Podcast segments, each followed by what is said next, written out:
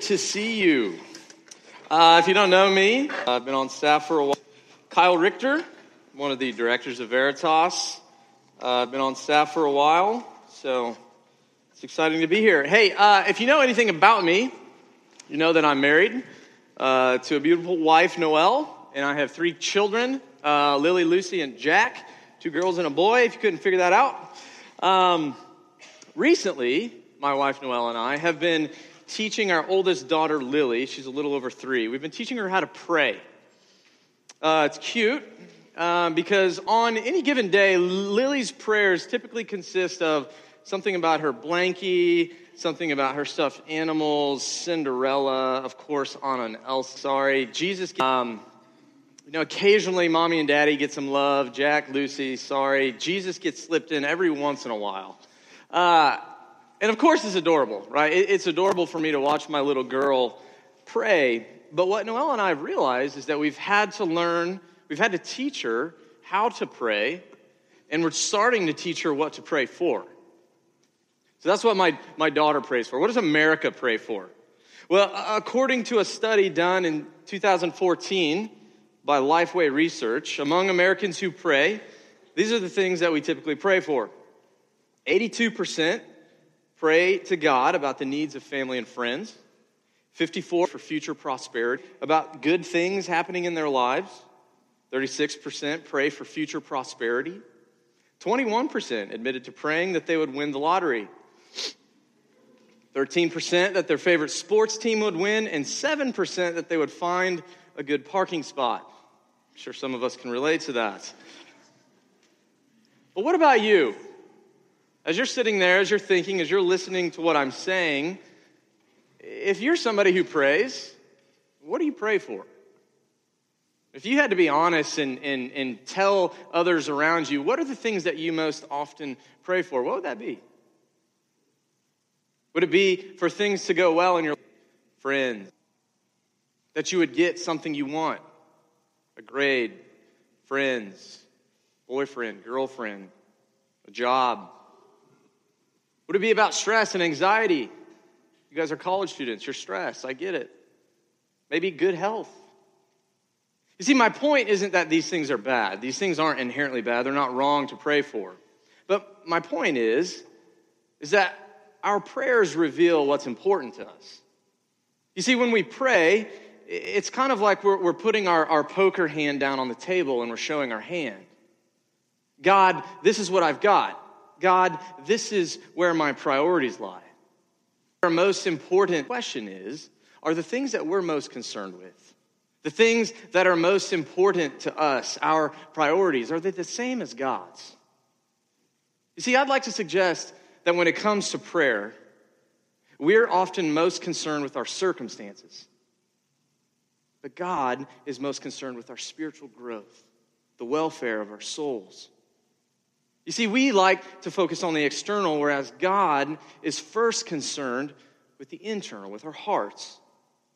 So, if that's true, how do we change our priorities? How do we align ourselves with what's important to God? Well, to start, I think that it means what Paul does in our past, and we learn what to pray for. And as it turns out, that's exactly what Paul does in our passage tonight. We see a prayer of his. We read a prayer of his to the Ephesian church, to his readers. And we see Paul in this prayer model how to pray and what to pray for. Before we jump into the passage, speaking of prayer, let me pray for us. Jesus, what a delight it is to be here tonight. God, would you open our eyes and our ears and our hearts and our minds to the beauty and truth of your word? Pray this in Jesus' name. Amen. Okay, so how should we pray according to Paul in Ephesians 3? Verse 14 through 15. Family in heaven, and all says, for, for this reason I kneel before the Father, from whom every family in heaven and on earth derives its name. Okay, so, so Paul begins this verse with, with the words, for this reason. In other words, Paul has been reflecting on something right before this that motivates what he's getting ready to say. And that thing that he's been reflecting on is what Patrick, if you were here last week, is what Patrick talked about. Verses 2 through 13. God's incomparably great an unexpected plan. It saves us and it brings us into a relationship with God. Paul knows that God's unexpected plan gives him, it gives us access and moves him to pray. Jesus Christ. And to Paul, that's really good news. And it moves him to pray. I came across a, a, a Tim Keller quote the other day. Tim Keller's a pastor up in New York. Um, we talk about him a lot. This is what he says He says, If you read the Bible and, and aren't moved to pray, you should probably go back and read it because it's likely you didn't understand what you read. You, you get what he's saying there? You see, I'll confess, that's me a lot. That's because when I read my Bible, sometimes it's more about checking off something on a list than actually trying to understand and connect what I'm reading. On Jesus, thinking, Paul, at least in Ephesians 3, doesn't have that problem. Because dwelling on Jesus, thinking, reflecting on the gospel, it leads him to pray, and it leads him to pray in a particular way. He says, For this reason, I kneel before the Father. Now, what's interesting about Paul saying this is that, that uh, Jews and early Christians didn't often kneel when they prayed. Actually, most of the time, it was more common for them to stand while praying. That's why we see in, in Luke 18, Jesus is telling a parable of two men a Pharisee, a, a Jewish religious leader, and, and a tax collector. And he's talking about their differing prayers to God, and he acknowledges that they're both standing as they're doing that. He says, When you pray, Mark 11, Jesus is talking to his closest friends, his disciples, and he says, When you pray standing, dot, dot, dot. See, Jesus assumes that when they're praying, they're standing. So, why then, if it was expected or at least common to stand while praying, would Paul say here he kneels? Well, because kneeling for Paul was a sign of reverence, a sign of submission. Paul is modeling for his readers humility. It's as if he's saying he's so aware of his need before God that he couldn't even stand upright before him. So, thinking about the gospel, reflecting on this of reverence and submission compels Paul to pray, but not just any old way. No, it compels him to pray with a sense of reverence and submission and a sense of humility before God, who, the one through whom every family, he says, in heaven and on earth derives its name. As I was thinking about Paul saying and doing this, I couldn't help but think of the whole Jesus is my homeboy movement. Um, Surely you've heard that phrase. I hope I'm not dating myself too much. But if you haven't or you don't know what I'm talking about, maybe you've seen that picture that's not there. There it is. Uh, it's, it's, this idea, right? Like this gets put all over t shirts and hats and coffee mugs and I don't know, probably internet, whatever else. Uh, but the idea of you is my homeboy. It conveys that, you know, Jesus is just one of the bros, right? Jesus is my homeboy. Jesus is just a dude down to do dude stuff, whatever the heck that is. And on the one hand, I get it, right? That, that that's kind of funny. I, I, mean, I understand the point that it's trying to make because the Bible, after all, teaches us that because of Jesus' death and resurrection, that we actually have intimate access to God, that God desires a personal relationship with us. That's why Jesus is described as friend sometimes in the Gospels. You see, God loves us, God accepts us, and so we get to approach God, relate to Him as we approach other relationships in our life. That God isn't just. So God is friend, but the Bible also tells us that God isn't just our homeboy. God is Lord. Jesus is king. He's the true king. He's the one ruling with power and authority. And so Paul says that because God is the Lord of my life, I get down on my knees and I pray. Is that how you think about prayer? Or is prayer just kind of flippant in your life? Do you take God for granted when you pray? Are you, this is true of me, are you distracted when you pray? Too busy to devote any serious. You see, Paul, do you even think it's worth praying? You see, Paul does. And I don't think Paul is saying the only proper way is to pray on our knees. I mean, after all, there, there are other instances in the Bible of, of people not doing that. But I do think that he's suggesting that when we are praying, we're praying more than to just our homeboy. You see, when the good news of God's unexpected plan sinks in, it changes the posture of our hearts before God and it leads us to pray. Okay, so that's, that's how we pray. What do we pray for? Paul te- teaches us three things in the next set of verses. First thing, Ephesians 17. Paul says, I pray out of God's glorious riches that he may strengthen you with power through his spirit in your inner being so that Christ may dwell in your hearts through faith. So, so first, Paul says, Paul is praying that God would strengthen his readers inwardly with power through his spirit. In other words, he's saying that, that, the strength that, that Christians need to live faithfully comes not from ourselves, not from our own efforts, not from our abilities, but through the Spirit's work and power in our hearts. You see, we as Christians need God's help in our lives, and it's actually very prideful, Paul, healthy and dangerous when we start to think that we don't. Paul prays that Christ would dwell in our hearts through faith, meaning that, that Christ would take up residence in our hearts, that he would make his home there. And as Jesus makes his home in our hearts, he becomes the center of our choices, our affections, our thoughts, our behavior. What about you? Is that true of you? I mean, if you call yourself a Christian, if you're a Christian, is Jesus at the center of everything you do? Your choices, your likes, your dislikes, your relations. You see, having Jesus at the center of our lives means before changing our major, we stop and ask the question Jesus, what do you want? It means before getting into a relationship with someone, we ask, well, What do you want, Jesus? It means when we struggle with sin, if Jesus is at the center of our lives, we remember that sin is primarily against Jesus, not somebody else. See, again, I'll admit, far too often, this is, this is not true of me.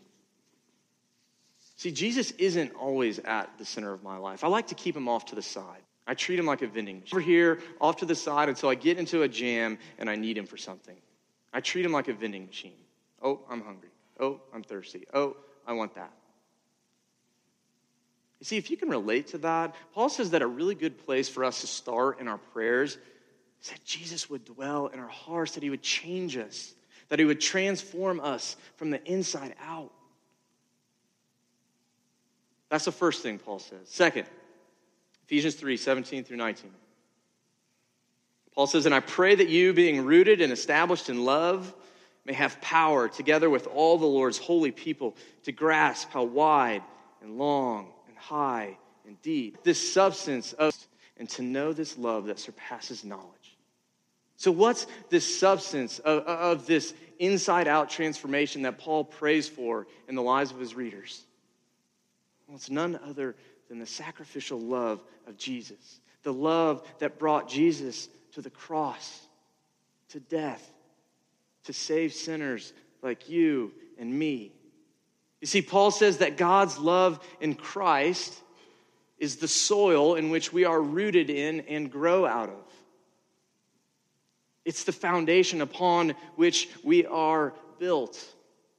So think about a tree for a second. Right? A healthy tree can't grow withstand a strong storm. or think about a house. A house can't withstand a strong storm without a solid foundation. You see, that's Paul's point. In order for Christians to grow, in order for us to withstand the storms that will most certainly come in our lives, we have to know the love of Jesus. Okay, but here's the deal Paul isn't just praying that his readers would know Jesus' love intellectually. No, Paul is praying that they would experience it. You see, in a lot of ways, Paul is actually praying for things he's already told his readers that are true of them. So, why significant difference? The things that he's saying right now, it's because Paul knows that there is a significant difference between knowing and experiencing Jesus. So think about honey, right? Honey's sweet, right? I mean, even if you've even if you've never had honey before, you know that, that honey is sweet because I or somebody else has already told you that it is. So intellectually with your head, you know that honey is sweet. You're able to talk about it, to describe it, to tell somebody else what honey is like, at least to an extent. But unless you've put honey in your mouth, unless you've tasted it, unless it's rolled over your tongue and you've ex- experienced the sweetness for your, you didn't really fully know what honey is like. You see, you knew, but you didn't really know. Notice what Paul says, his word choice in verse 18. He's not praying that his readers would know how wide and long and high and deep. He's not praying that his readers would believe how wide and long and high and deep. No, Paul prays that they would grasp how high and deep and wide and long. You see, that word grasp in the original Greek, um, it, it's kind of an interesting word. It, it means something like to rest of sacking. Or, and so, in military context, it's used with the sense of, of sacking or, or overpowering a city, literally wrestling it to the ground. And so, when Paul urges his readers to grasp the love, the vastness of God's love in Jesus, he's not suggesting that we try to overpower God. He's not suggesting that we wrestle with God. Though I will say in other parts of the Bible, prayer is talked about like that. Like uh, uh, someone wrestling with God. That's not what Paul is talking about here. No, Paul here is saying that to grasp the vastness of the love of Jesus is to wrestle it deep down into our heart, to experience it, to become familiar with it firsthand. You see, some of us in here intellectually know who God is. We intellectually understand. We know with our head what God is like. We've learned things about Him. We'll probably keep learning things about Him. Maybe we'll even teach others what we're learning, what God is like. But if we're honest, that's the extent of our understanding of God. It's, it's rational, it's intellectual. It's, dare I say, lifeless, dangerous. You see, if that's you, if I'm kind of describing where you're at right now, hear me when I say this. I have with God gets reduced. See, in a lot of ways, I still am. My relationship with God gets reduced to what I know about Him rather than my experience of Him. But Paul knows that knowing God deeply involves more than just our intellect, it involves our emotions, it involves our feelings, it involves our senses. It involves our whole being. That's why King David plays on our senses in Psalm 34 when he says, Oh, taste and see that the Lord is good. You see, to, to taste and see that the Lord is good is to experience deeply requires. And so Paul is saying that, that knowing God deeply requires an experience with Him. I'm not talking about I don't want to be confusing here. I'm not talking about chasing, you know, th- this mountaintop mission trip experience that you get when you go on something like that. I'm not talking about chasing the emotional highs that sometimes we get at a worship night, getting our, our Jesus buzz that, you know, eventually fades away. No, what I'm saying, and what I think Paul is saying, is that we can't fully know who God is unless we have unless we are, and unless we continue to experience a personal how do with Him. So, how do we know? How do we know if we're relating to God intellectually or if we're experiencing what Paul is calling us to a relationship? You see, there's so much that I could say that we just don't have time to cover. But here are a few questions to help us start answering that question. Do you trust the care of your good Father in heaven? Or are you consistently plagued by fear and anxiety and worry about your circumstances? Do you trust God as the giver of all good gifts, prone to grumbling about what you don't have? Do you find refuge in God's forgiveness in Christ? Or are you overwhelmed with shame and guilt for the things that you've done? See, Paul's prayer here is that we would grasp, that we would wrestle, that we would experience on a deeply personal level how wide and long and high and deep is the love of Jesus. And so we have to ask is that us? Paul is writing to Christians, is that us? Do you experience a love so wide? Americans, except Jews and Gentiles, blacks, whites, Asians, Americans, Greek students, non Greek students, hipsters, athletes, whatever. A love that will not exclude you. Do you experience a love so long that it began before the foundations of the world? A love that will never abandon you? Do you experience a love so high that it not only rescues you from the pit of hell, but it exalts you to the highest heights of heaven with Jesus? And do you experience a love so deep, that Jesus went to the cross, that Jesus willingly suffered and died? And in that moment, we sang this earlier, the Father turned his face away you see, Jesus' love is wide and long and high and deep. And when Paul prays that, that his love, Jesus' love surpasses knowledge, he's not saying that his love is unknowable. No, but what he's saying is that Jesus' love for his people, it, it's so great that it can never be fully known. It's not going to run out. We can't possibly exhaust it. So I learned something uh, this week uh, is, is um, the deepest part of the ocean uh, is, is known to man um, is the Challenger Deep. It's in the Mariana Trench, which is in the Pacific Ocean. It's actually off kind of southwest coast of Japan, southeast. Um, get this, get how deep it is. If we were to put Mount Everest, yeah, you can't really tell. The, the, the trench is over here. That's Mount Everest. If we were to put Mount Everest in this trench, the peak of Mount Everest would still be a mile beneath the surface of the water. At the top there, you can see a commercial airliner typically flies at 35,000 feet. It would still be a 1,000 feet. And as you, that's amazing.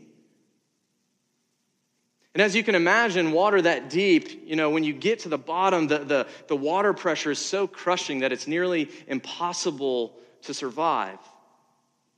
But just because we can't fully plumb the depths of this trench, it doesn't mean that we can't experience. It doesn't mean that we can't enjoy. It doesn't mean that we can't explore the waters closer to the top.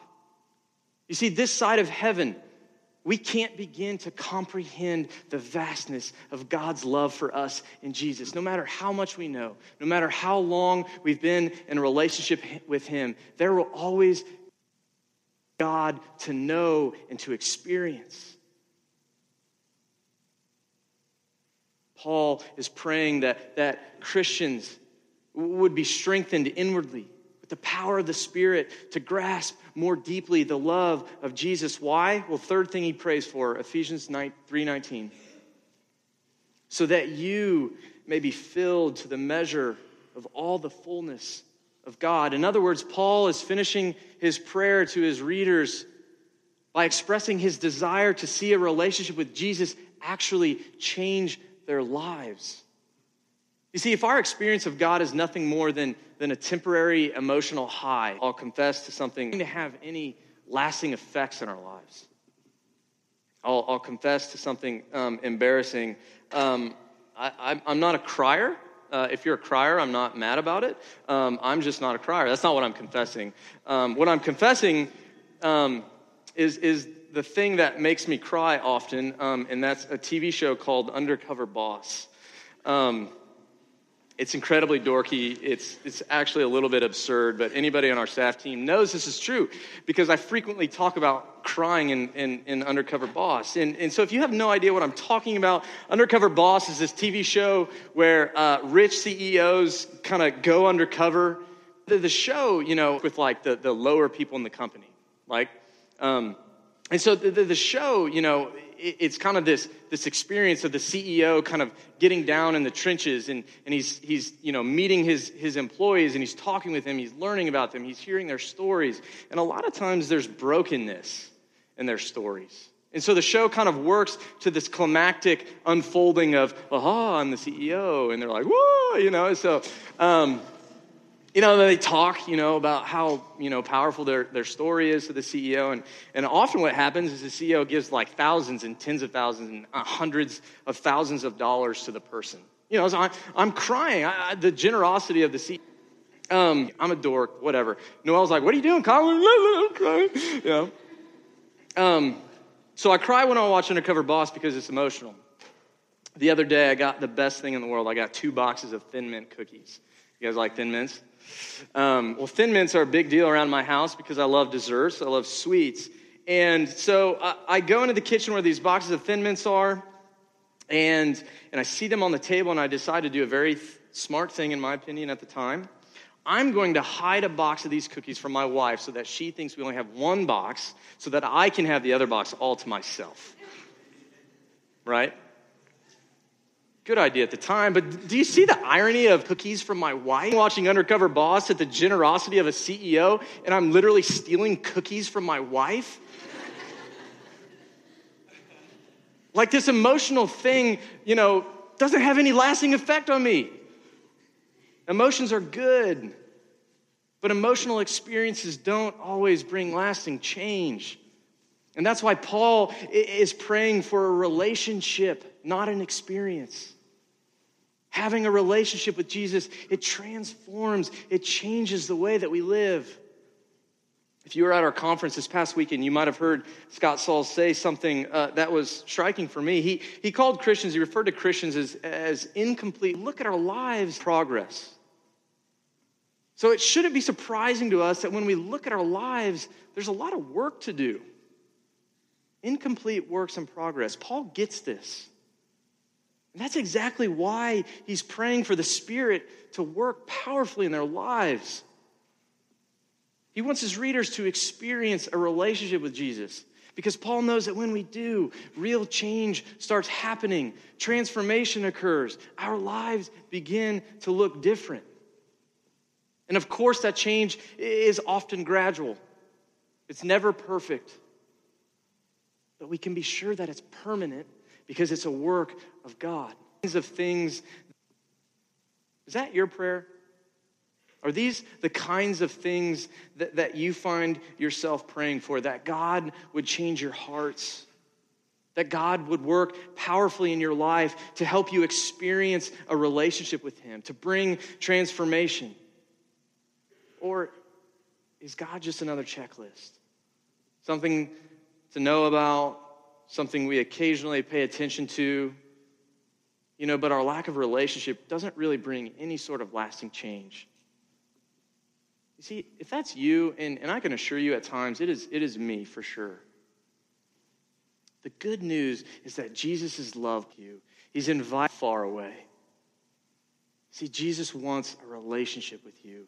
He's inviting you to experience Him in a way that changes your life forever. And so Paul is praying for these Christians, and he, he prays these three things that they would be strengthened by the power of the Spirit, that they would experience the vastness of Jesus' love, and that real transformation and spiritual maturity would happen in their lives. Do you notice what he doesn't pray for? Circumstances. Paul, in these verses, is not praying for prosperity. He's not praying against anxiety because his readers don't. He's not praying for good health. It, it, can't be because his readers don't have these issues, right? Surely his readers would have had these things going on in their life. Surely their lives would have been stressful like ours. Surely they would have wanted to be successful like we do. Surely they would have cared about their own health and the well being of their family members just like we do. See, those, those prayers aren't, aren't bad prayers at all. In fact, in other places, the Bible invites us to pray for those things. Jesus invites us to pray for those things. Well, then why isn't Paul praying for those things here in Ephesians 3? I think it's because Paul knows that if his readers explore their, their surpassing relationship with Jesus, if they prioritize their spiritual life over their, their circumstances, then Paul knows that they'll have everything they need and they'll be able, with the power of God at work in their life, to handle whatever comes their way. So, as the music team comes up, let me end with this. Patrick asked a question last night, last week. I thought it was a good one. He said, Are you bored with Jesus? Are you guys bored with Jesus? I want to ask a similar question. Is your relationship with Jesus dry? If you're honest, is it lifeless? If you're honest, do you just know Jesus with your head? Or do you know him? And I mean, really know what it means to experience a relationship with him in your heart. You see, Jesus is inviting you, he desires for you. He wants you to experience the width, the length, the height, and the depth of his love for you. So, do you experience that love? Do you want to? See, Paul is imploring you to pray to your Father in heaven because we do not your prayers. James 4 2 tells us that, that a lot of times we do not have because we do not ask. So ask. Ask Jesus to experience a deeper relationship with Him. Even when it feels, feels silly, even when it feels impossible, ask. Ask because Paul says God is the only one who is able to do immeasurably more than all we can ask or imagine because of the power, his power that is at work within us. To God, this is how Paul ends. To God be glory in the church. Amen. Christ Jesus throughout all generations, forever and ever. Amen.